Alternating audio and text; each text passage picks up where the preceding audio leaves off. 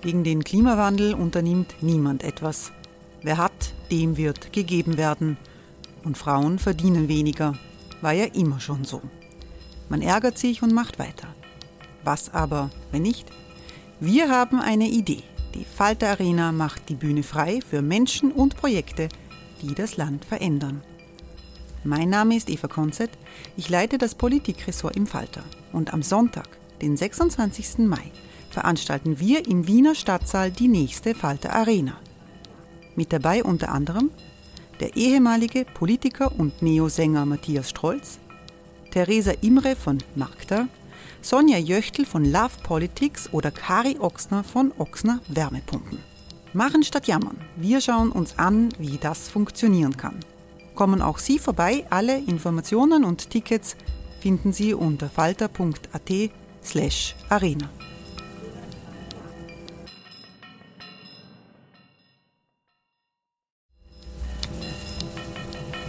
Falter-Podcasts werden durch Werbung unterstützt.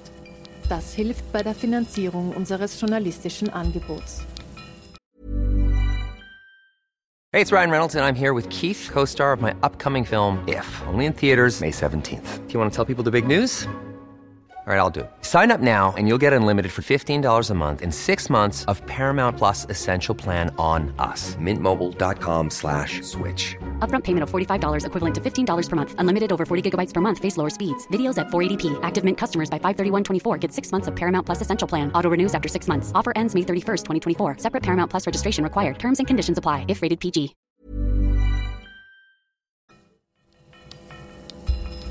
Falter Radio.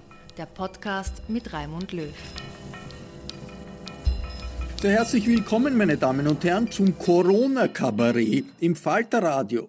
Witz und Satire zum Überleben in der Seuche, das liefert Ihnen von nun an jede Woche der Kolumnist und Schauspieler Florian Scheuba. Scheuba will in dieser Folge dem Bundeskanzler helfen bei seiner Ungarn-Politik. Er mischt mit in der Wiener Gesundheitspolitik und hilft uns allen, den nationalen Schulterschluss zu überstehen. Hören Sie, Scheuba fragt nach bei Beate Meindl-Reisinger. Schönen guten Tag, liebe Zuhörerinnen und Zuhörer. Willkommen bei der ersten Folge von Scheuba fragt nach.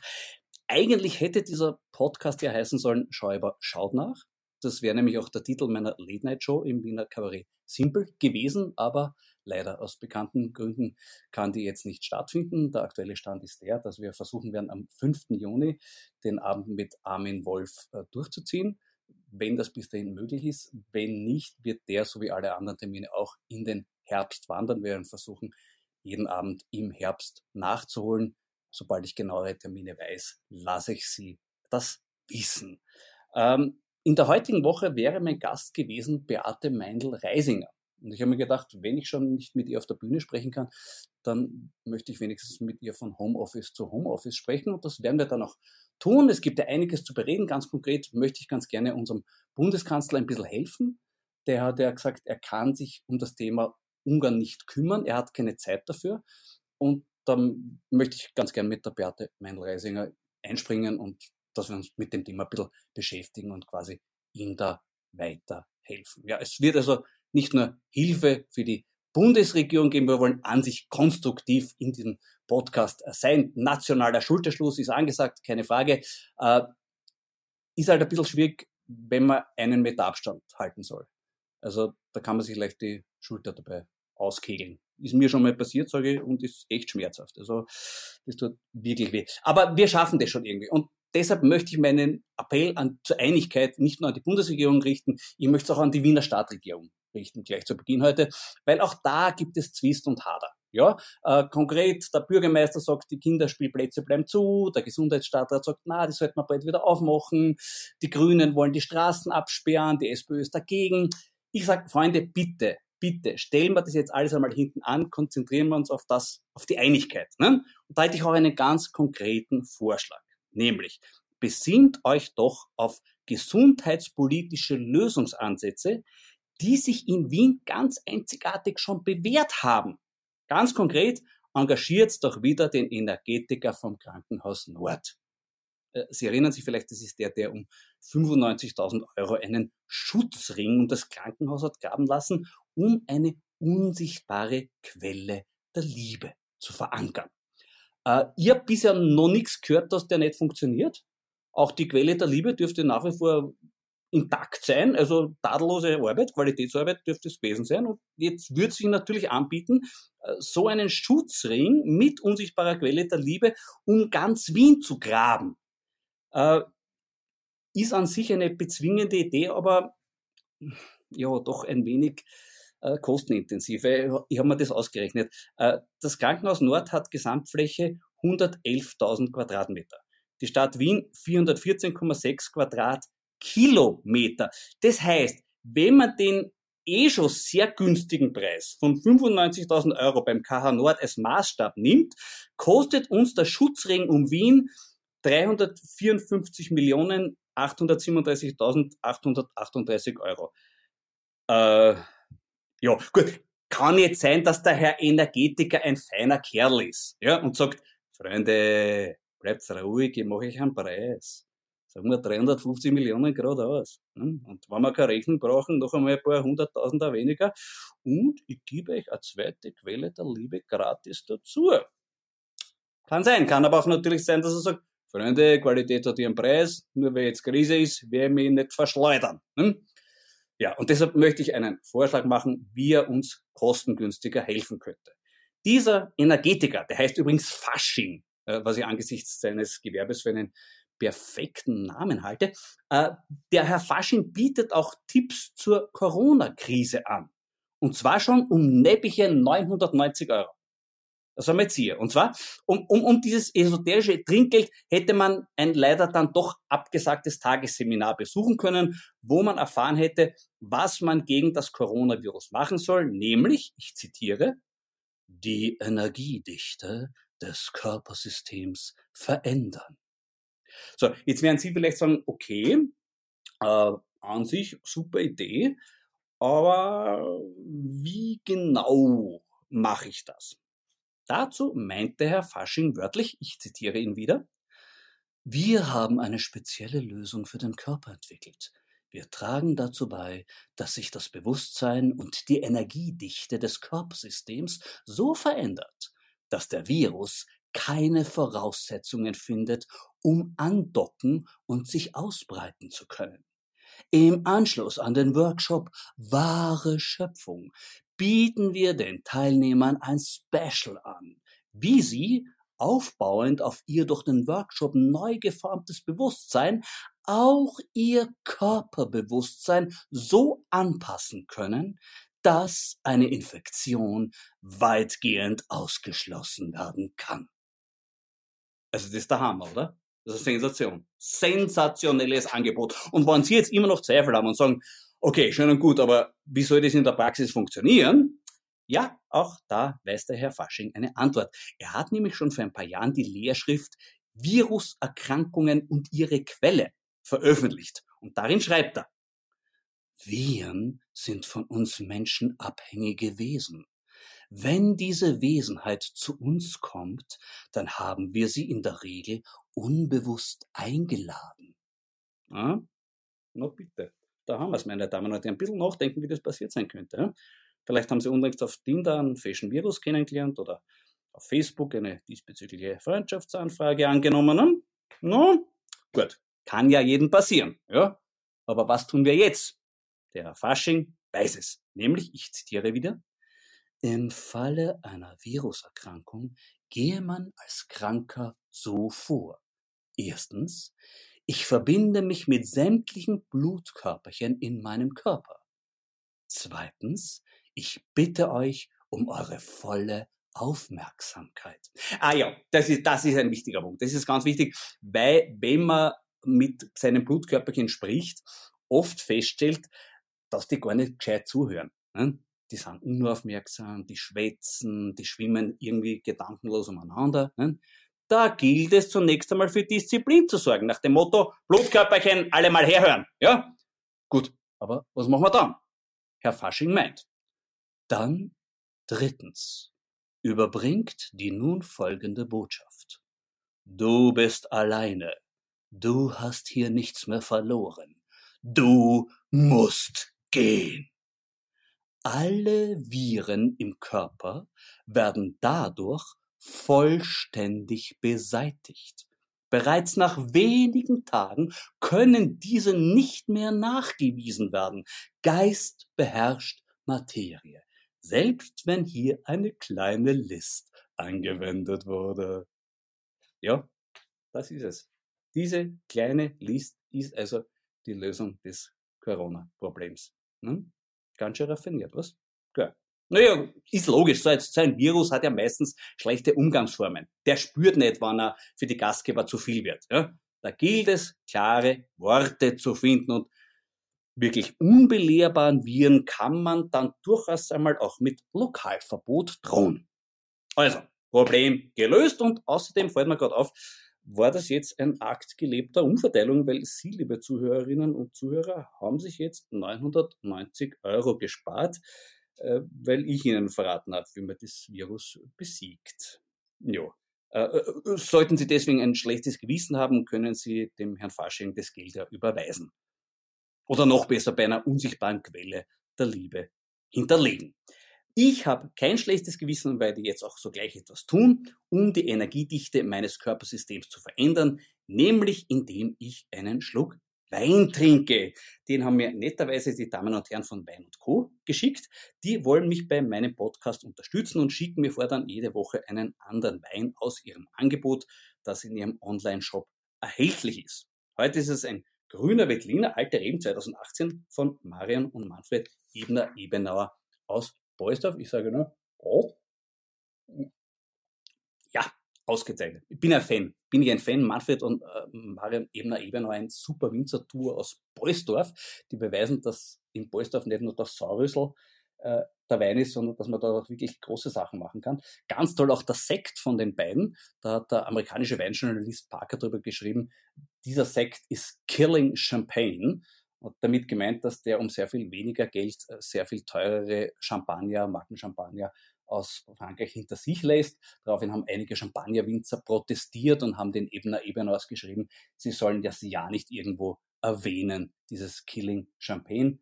Äh, ja, ich brauche mich nicht dran halten, ich habe es Ihnen jetzt erzählt.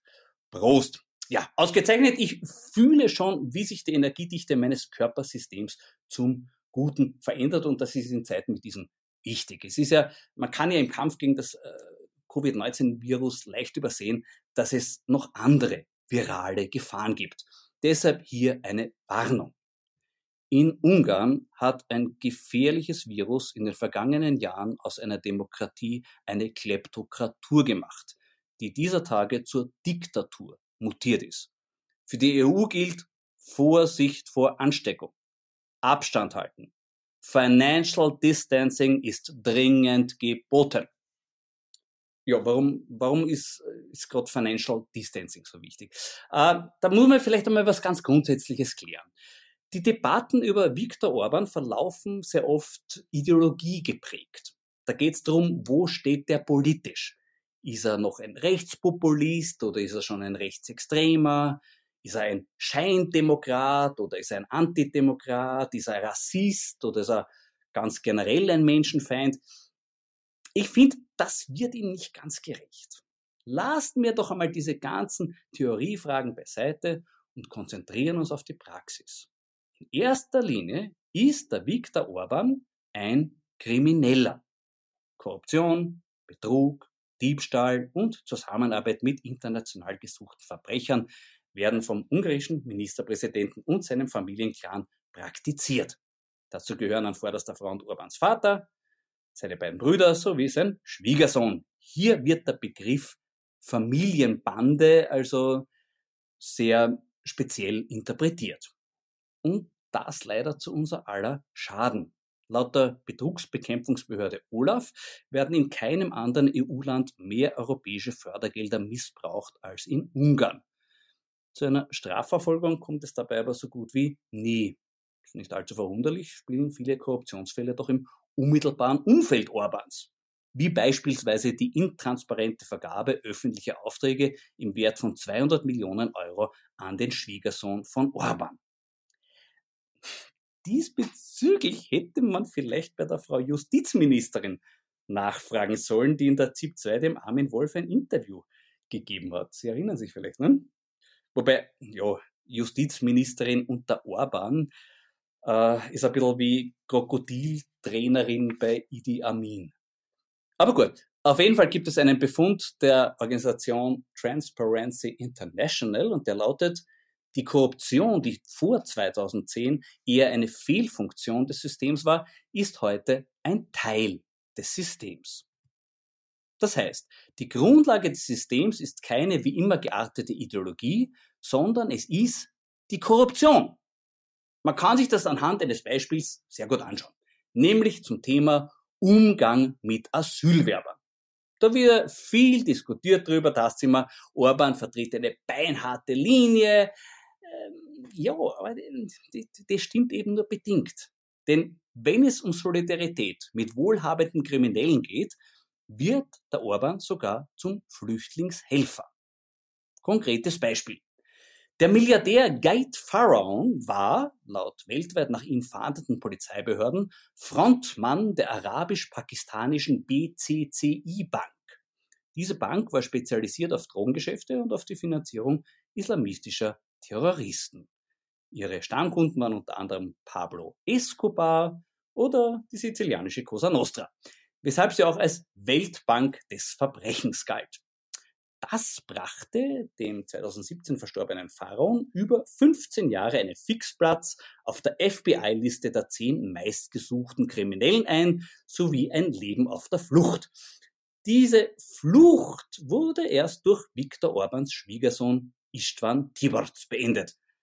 Aber nicht durch Verhaftung. Nein, Herr Tiborcz vermittelte dem gesuchten Banker Asyl in einer herrschaftlichen Villa in bester Budapester Lage, nämlich vis-à-vis vom Haus des Schwiegerpapas. Also von wegen beinharter Asyllinie, Viktor Orbán zeigt im Gegenteil, wie Flüchtlingsbetreuung zu echter Nachbarschaftshilfe werden kann.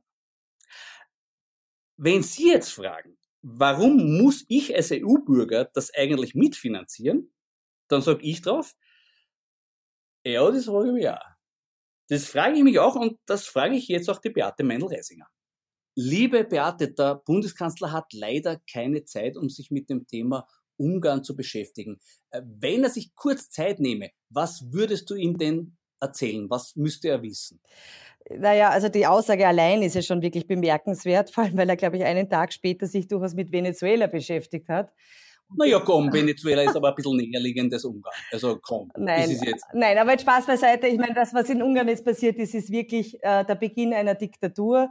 Da sind mehrfach rote Linien auch schon in der Vergangenheit von Viktor Orbán überschritten worden, wenn es um die äh, quasi die Ausschaltung der kritischen Medien geht, äh, auch äh, die Ausschaltung sozusagen der Opposition, äh, die, der Angriff gegen die Wissenschaft, gegen Universitäten, äh, bis hin zu äh, durchaus einem korrupten Äh, äh, ja, aufführen. Aber jetzt hat er das Parlament ausgeschaltet oder anders, das Parlament hat sich wirklich äh, erstaunlicherweise selbst ausgeschaltet. Ähm, und er kann äh, in dieser Situation, die halt als Krise bezeichnet wird, die sicher auch eine Krise ist, aber natürlich äh, muss man immer sehr vorsichtig sein, dass man dann in einer Krise sämtliche demokratischen Grundprinzipien, Grund- und Freiheitsrechte und so weiter nur noch als Ballast sieht. Ja, kann er per Dekret äh, regieren und zwar bis auf Weiteres. Und das ist der Beginn einer Diktatur. Ich bin ja immer sehr vorsichtig, wenn es darum geht, sich einzumischen in die innenpolitischen Sachen eines, eines Landes. Aber ich glaube, jetzt muss die E U etwas tun. Und auch Österreich sollte etwas tun. Der Sebastian Kurz könnte mehrfach etwas tun. Warum glaubst du, ist denn Österreich so vorsichtig bei diesem Thema? Oder geht die Bundesregierung jetzt so vorsichtig bei diesem Thema? Nee, ich kann nur Mutmaßungen anstellen. Zum einen ist es ein bisschen unangenehm, dass der Herr Orbán mit seiner Fidesz immer noch in der gleichen ähm, Parteienfamilie, in der Europäischen Volkspartei, gemeinsam mit der ÖVP äh, ist. Das war ja schon eine Diskussion äh, in der Europawahl. Dann äh, kann ich ja mich ja noch gut erinnern, als sich H C Strache und Sebastian Kurz uns geradezu überboten haben in der Frage, wer besser befreundet ist mit Viktor Orbán. Das war so ein bisschen wie zwei Lausbuben, gell, die miteinander wetteifern, wer schon öfter Schulstageln war und wer schon frechere Bemerkungen hinterm Rücken vom Lehrer gemacht hat und so. Da haben sie sich gegenseitig so ein bisschen hochgematcht, gell? Ja, sicher, weil endlich einmal eine harte Linie, endlich einmal ein harter Mann, der sich da nichts von irgendwelchen Parlamenten sagen lässt oder von der Meinungs-Mainstream und diesen ganzen linken, links, links, linksliberalen Medien. Seit dem Ibiza-Video wissen wir ja auch, dass der H C Strache das mit der Urbanisierung durchaus ernst gemeint hat. Der hat ganz offen dort gefordert, Urbanisierung ist eine gute Sache, äh, hat das Modell des Herrn Pecina genannt, der in Ungarn dem Orbán die Zeitungen am Silbertablett überbracht hat, dass so eine Lösung auch in Österreich möglich wäre. Äh, gleichzeitig hat der Strache vorher schon bei einer Pressekonferenz gesagt, wenn die FPÖ die absolute Mehrheit hätte, dann würde sie so machen wie der Orbán. Kann es sein, dass wir uns in Österreich ein bisschen ertappt fühlen, wenn jetzt auf einmal die ganze Welt mit dem Finger auf den Orbán zeigt? Naja, das kann durchaus sein. Es ist ja auch, glaube ich, die Woche eine Entscheidung gewesen, dass drei Länder, glaube ich, der E U damals in der Flüchtlingskrise rechtswidrig gehandelt hat. Und da war ja auch Ungarn dabei. Und eben gerade in dieser Flüchtlingskrise oder danach hat ja auch die österreichische Bundesregierung Ungarn immer als leuchtendes Beispiel genannt. Und jetzt kommt man Man hat es eh geahnt als kritischer Mensch oder gewusst, aber jetzt hat halt äh, gibt es auch die Bestätigung, dass das halt äh, rechtswidrig war. Nein, aber ich glaube, man muss sich schon nochmal besinnen, was uns ausmacht in Europa. Und wir sind eine Wertegemeinschaft, die fantastisch ist, basierend auf den Prinzipien äh, der Demokratie und der Aufklärung, mit den äh, Menschenrechten, mit Freiheitsrechten, mit Bürgerrechten, mit Meinungsfreiheit, mit freien Medien. Äh, und in so einer Gemeinschaft äh, haben wir auf einmal ein Land, das hier äh, gar nicht einmal unbemerkt. Also ich gesagt, das ist ja ein Masterplan, wie du richtig sagst. Jetzt weiß ich nicht, ob der Masterplan in Österreich hoffentlich niemals vollzogen wird, aber Orbán hat den Masterplan schon sehr lange gehabt, äh, die Abkehr von der liberalen äh, Demokratie hin zu einem autoritären ähm, Staat. Und äh, ja, das passiert und ich glaube, jetzt ist es tatsächlich an der Zeit, dass man einerseits das Artikel sieben Verfahren, äh, also das Vertragsverletzungsverfahren gegen äh, gegen äh, ähm, Äh, Ungarn wieder, wieder aufnimmt und andererseits äh, auch mögliche äh, Sanktionen setzt, zum Beispiel finanzielle Sanktionen. Ganz konkrete Frage zu den finanziellen Sanktionen. Es ist so, dass zehn Prozent der ungarischen Wirtschaftsleistung auf mit europäischem Steuergeld finanzierten Investitionen beruhen. Äh, ganz naiv gefragt, der Steuerzahler, war es da nicht vielleicht einmal an der Zeit, da irgendwo einen Hahn abzudrehen? Ganz konkret gefragt, Financial Distancing, wäre das nicht in der jetzigen Situation angebracht? Nee, aber es geht ja vor allem auch um die Förderungen, nicht? Ich meine, es ist ja nicht einzusehen, dass wir als, als Staatengemeinschaft, als Europäische Union Geld in ein Land pumpen, das eigentlich äh, permanent äh, auf die E U hustet äh, und äh, sich nicht mehr zugehörig fühlt, jedenfalls dieser Werte. Gemeinschaft. Also da bin ich der Meinung, äh, wasch mich, aber mach mich nicht nass, das kann es nicht sein. Geld von der E U nehmen und gleichzeitig so aufzuführen, das wird wohl nicht drinnen sein. Mit der Wirtschaft muss man immer ein bisschen vorsichtig sein, weil man darf ja nicht vergessen, dass es ja nicht nur, nicht nur Viktor Orbán in Ungarn gibt, sondern ganz viele Menschen, die natürlich auch unter äh, einer wirklichen Eintrübung der Wirtschaft, wobei die Wirtschaft dort eh nicht besonders gut läuft, jetzt äh, massiv leiden würden. Also weiß ich nicht, muss man schon aufpassen. Naja, sicher. Ich glaube, das gibt dazu vielleicht ganz interessante Zahl. Rund sechshundertachtzigtausend Ungarn im Alter von vierzehn bis vierzig Jahren träumen davon, irgendwann auszuwandern. Also da wird dann vielleicht das Thema Wirtschaftsflüchtlinge eine neue Dimension bekommen. Ja, ich glaube, es haben ja auch schon viele gemacht. Ich habe jetzt die Zahl nicht mehr im Kopf, aber wir haben uns das ja mal angeschaut, dass ja schon äh, auch in den vergangenen Jahren sehr viele weggegangen sind. Und man muss ja auch äh, zusagen, wer geht denn da weg? Das sind die, die dies können, vereinfacht gesagt, die ähm, äh, gut ausgebildet sind, die Chancen haben im Ausland, die ähm, andere Sprachen sprechen, die Fachkräfte, wie man so schön sagt, die besten Köpfe. Und ob ein Land es sich wirklich erlauben kann, ähm, langfristig, mittel- bis langfristig auf die besten Köpfe zu äh, zu verzichten, das wage ich zu bezweifeln. Jetzt habe ich eine andere Frage, weil ja doch die Neos als Partei mit einer gewissen Wirtschaftskompetenz gelten. Ich habe da ein, eine Frage, ich kenne mich da nicht ganz aus als kompletter Laie. Und zwar, äh, diese Härtefonds, die da ausbezahlt werden jetzt von der Bundesregierung, da hätte ich mir als Laie gedacht, das sollten eigentlich die Finanzämter machen, ne? Weil die, jedes Finanzamt hat bereits die Unternehmensdaten und die, die Mitarbeiter und das Know-how, das alles zu bearbeiten. Jetzt machen es aber nicht die Finanzämter, sondern die Wirtschaftskammer. Äh, mir als wirtschaftlichen Laien erschließt sich das nicht ganz. Der Grund, warum, äh, wo liegt da mein Denkfehler, warum sehe ich das nicht gleich ein?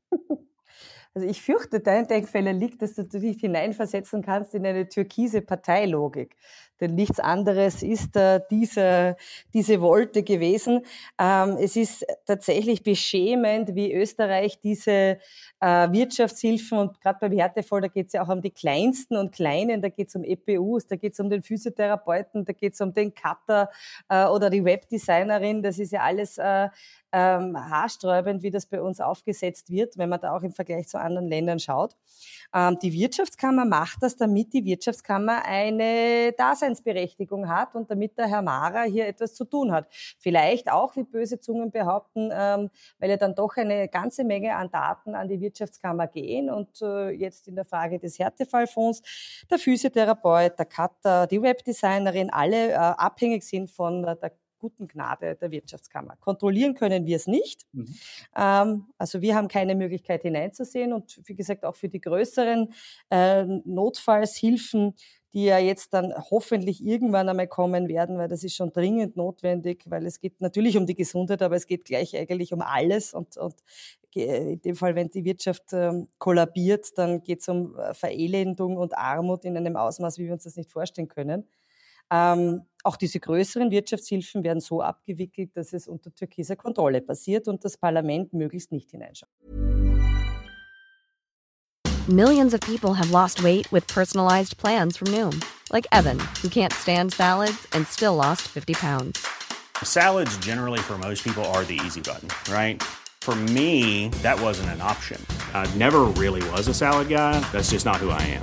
But Noom worked for me. Get your personalized plan today at Noom dot com. Real Noom user compensated to provide their story. In four weeks, the typical Noom user can expect to lose one to two pounds per week. Individual results may vary. Okay, die Wirtschaftskammer hat also in Zukunft alle Daten, äh, fein oder weniger fein. Äh, gibt es noch andere Bereiche, wo wir uns ein bisschen um unsere Daten Sorgen machen sollten? Naja, in der ganzen Krise müssen wir uns um diese Fragen von Datenschutz, Privatsphäre, Freiheit, Bürgerrechte, Freiheit auch tatsächlich einmal wieder mal richtig gegenüber dem Staat Sorgen machen. Ähm, ich kann nur auch wieder auf Ungarn weisen, aber auch auf andere Länder. Ähm, solche Krisen, solche Ausnahmesituationen, wo es darum geht, den Kampf gegen das Virus zu gewinnen. In solchen Situationen wären natürlich äh, Bürgerrechte, Freiheitsrechte, Datenschutz, Privatsphäre sehr schnell einmal als Ballast und als Bürde gesehen und sehr gerne über Bord ge- äh, geschmissen. Wir haben die Diskussion ja schon geführt, äh, ähm, ein bisschen angerissen zu Big Data. Wir haben da ja als Neos als Erste aufgeschrien, nachdem der Herr Bundeskanzler in einigen Interviews gesagt hat, Big Data ist ein Thema, da würde ich schon ganz gerne wissen, was. Wir führen sie auch, was diese äh, Tracking-Apps angeht. Gut, solange die wirklich freiwillig sind, okay. Aber in dem Moment, wo man schon sagt, du musst diese App installiert haben, um Ausgangssperrenlockerungen zu bekommen, wird schon hochproblematisch. Und jetzt führen wir sie auch in Bezug auf sensible Gesundheitsdaten, weil da auch in diesem dritten Covid-Gesetzespaket etwas drinnen ist, was uns gar nicht gefällt, nämlich dass die Bezirkshauptmannschaften die Gesundheitsdaten an die Bürgermeister weitergeben können bezüglich der betroffenen Kranken in der Gemeinde. Und was ich jetzt an der Stelle, ich möchte jetzt da nicht so viel Parteipolitik machen, aber schon sagen muss, was ist eigentlich mit den Grünen los?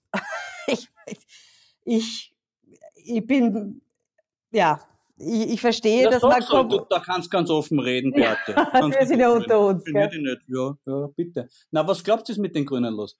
Ich verstehe, schau, ich möchte das jetzt wirklich mal sagen, ich verstehe, dass man in einer Koalition Kompromisse machen kann und dass man nicht hundert Prozent durchsetzen kann. Aber das, was, man, was da passiert, nämlich eigentlich wirklich ein, ein äh, vielleicht durchaus gezielter Umbau, möglichst viel in den Macht- und Einflussbereich der, der ÖVP zu bringen und das Ganze auch noch zu paaren mit, äh, mit Überwachung und äh, mehr polizeilicher Macht, das darf nicht passieren. Und da müssten auch bei den Grünen alle Alarmglocken schrillen und sagen, Moment einmal, stopp, so können wir nicht weitermachen. Wir, wir müssen... eine Balance finden zwischen dem Kampf für Gesundheit und gleichzeitig, also auch der Stabilisierung des Gesundheitssystems, aber gleichzeitig auch der Stabilisierung der Wirtschaft und der Stabilisierung der Gesellschaft. Wir dürfen nicht zulassen, dass die Wirtschaft kollabiert und wir dürfen nicht zulassen, dass unsere Gesellschaftsordnung kollabiert. Und beide letzteren Punkte, ich werde immer skeptischer. Wie ist deine Aussicht? Was, wie glaubst du, wird es weitergehen? Naja, ich hoffe, ich hoffe, dass wir in den nächsten Tagen und Wochen ähm, tatsächlich sehen, dass diese Maßnahmen, die natürlich rigoros sind, die wir ja grundsätzlich mittragen, das, das, ich sage immer gerne physische Distanzierung, weil dieses Social, sozial soll es ja hoffentlich nicht sein, äh, Wirkung zeigen und wir tatsächlich so äh, Menschenleben retten, äh, indem wir unser Gesundheitssystem nicht überfordern. Also diese Situation wie in Italien oder ich habe es auch im Elsass sehr drastisch gelesen, dass äh, Patienten, dass die Ärzte entscheiden müssen, der Patient kriegt eine Beatmung und der Patient nicht mehr, weil der ist zu alt. Das kann man niemandem zumuten. Das geht nicht. Das ist unmenschlich. Das ist ethisch nicht tragbar. Und alles müssen wir dafür Sorge tragen, dass das nicht passiert. Aber gleich, gleich danach oder wenn nicht sogar gleichzeitig, muss man doch sagen, ähm, dass es auch um Gesundheit letztlich geht, wenn man sagt, die Wirtschaft darf nicht krachen gehen. Da geht es um Arbeitslosigkeit, um Elend. Da geht es darum, dass die Leute äh, nicht schlafen können, weil sie mit Sorgen am Abend ins Bett gehen, weil sie nicht wissen, wie sie die Miete zahlen. Es gibt Leute, die jetzt ihren Job, und zwar nicht zu knapp, verloren haben und leider nicht das angeblich so tolle Kurzarbeitsmodell ähm, gegriffen hat. Äh, die, die wissen auch nicht, wie sie weiter tun. Da laufen Kredite. Das ist ja eine Katastrophe. Das führt ja zu psychischen äh, Beeinträchtigungen bis hin. Es gibt schon einige Ärzte, die natürlich davor auch das drastisch aussprechen. Das wird zu Suiziden führen. Das ist eine ganz belastende Situation. Das heißt, man muss sehr wohl auf die Wirtschaft schauen, um letztlich auch, auch auf die Gesundheit, finanzielle wie wirklich physische Gesundheit aller Menschen zu schauen. Und wir legen jetzt die Weichen für die Frage, in welcher Gesellschaft leben wir danach. Wir müssen schauen auf die Frage, machen wir die Augen zu, denken wir an September und Oktober und in welcher Gesellschaft wollen wir dann leben. In einer Gesellschaft, wo es gang und gäbe ist, dass der Nachbar den anderen denunziert, weil er außer Haus gegangen ist, wo wir kein Problem mehr damit haben, dass wir vierundzwanzig Stunden, sieben Tage die Woche von digitalen Polizisten überwacht werden, die das quasi, also die staatlich organisiert sind, wo die Polizei Menschengruppen auseinanderstampert und wo wir es ist völlig normal betrachten, dass es keine Demonstrationen oder keine Versammlungen geben darf. Also das darf nicht passieren. Es muss alles völlig äh, klar sein, dass das Ausnahmesituationen sind. Und wenn man Eingriffe macht, dass das wirklich ganz dringend notwendig ist und es kein gelinderes Mittel gibt.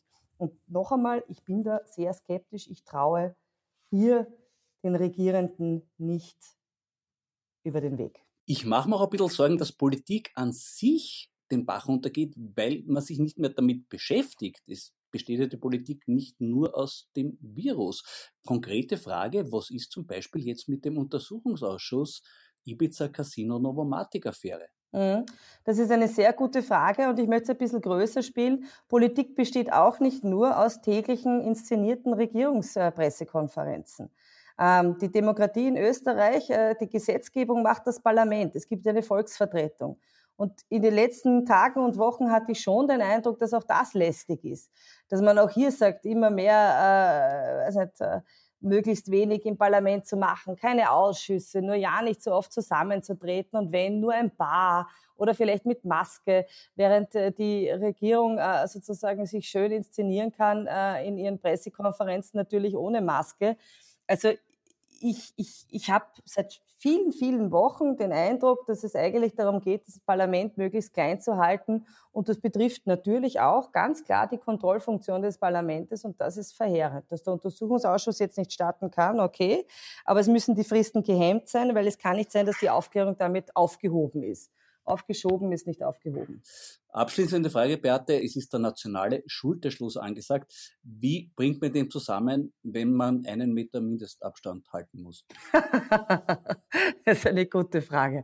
Zusammenhalt, aber auf Distanz bitte. Naja, was heißt denn dieser nationale Schulterschluss? Das ist so ein bisschen, also ich habe es ja selber verwendet. Ich glaube, in der, in der Situation, in der wir waren vor ein paar Wochen, und ich habe eine ganz grundlegende These, ähm, dass man möglicherweise gelindere Möglichkeiten gehabt hätte, gelindere Mittel gehabt hätte, das Virus zu containen, wenn nicht Tirol gewesen wäre und dass es uns dort völlig außer Kontrolle geraten wird. Da wird man auch die politische Verantwortung noch klären bzw. einfordern. Letztlich wird dort jemand Verantwortung übernehmen müssen dafür. Ähm, aber dann wäre ein, ein, ein anderer Weg möglich gewesen. Mit den äh, so massiv steigenden Fallzahlen war, und das meine ich im Sinne von nationalen Schulterschluss, vor ein paar Wochen habe ich das für den richtigen Weg gefunden, zu sagen, okay, wir setzen da jetzt sehr radikale Maßnahmen und schauen auf diese physische Distanzierung, keine Versammlungen mehr, möglichst keine, also keine Schulen äh, zusammenkommen und et cetera und bis hin zu den Betriebsschließungen. Okay, das muss man, glaube ich, auch zusammen machen, weil das ist so dramatisch, da ist es wichtig, dass man sagt, da hält man zusammen und das ist jetzt wirklich notwendig. Nationaler Schulterschluss heißt aber nicht, dass wir als Opposition alles mittragen müssen, was jetzt von der Regierung daherkommt. Und die Punkte, die ich hochproblematisch finde, habe ich vorher aufgezeigt. Von der Wirtschaftshilfe, wie die bürokratisch und letztlich im Hegemonialbereich der ÖVP aufgestellt ist, bis hin äh, zu der Frage des, der Bürgerrechte und des Datenschutzes und der Freiheit ganz allgemein.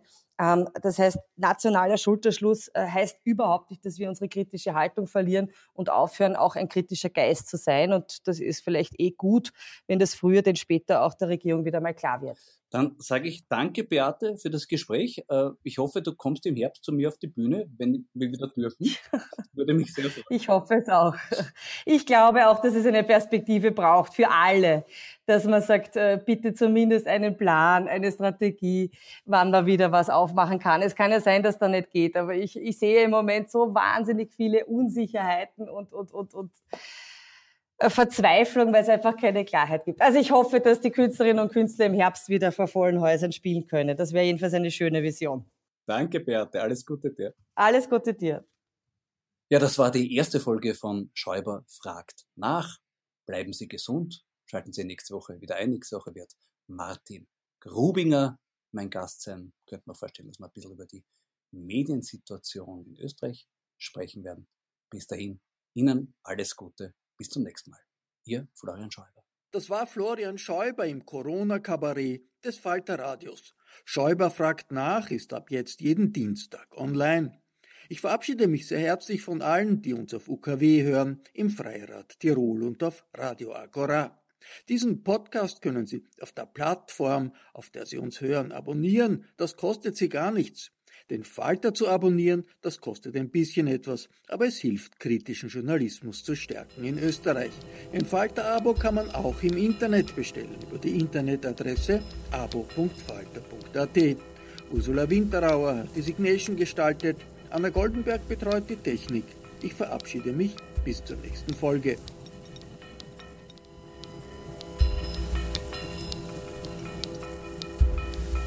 Sie hörten das Falterradio, den Podcast mit Raimund Löw.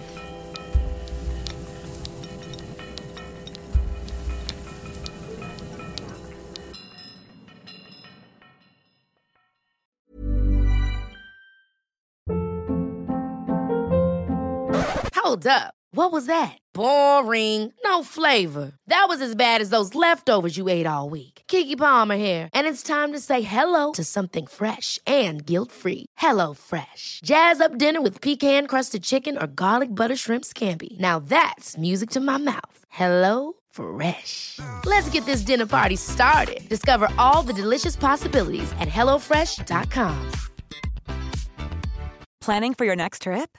Elevate your travel style with Quince. Quince has all the jet-setting essentials you'll want for your next getaway, like European linen, premium luggage options, buttery soft Italian leather bags, and so much more. And it's all priced at fifty to eighty percent less than similar brands. Plus, Quince only works with factories that use safe and ethical manufacturing practices. Pack your bags with high-quality essentials you'll be wearing for vacations to come with Quince. Go to quince dot com slash pack for free shipping and three sixty-five day returns.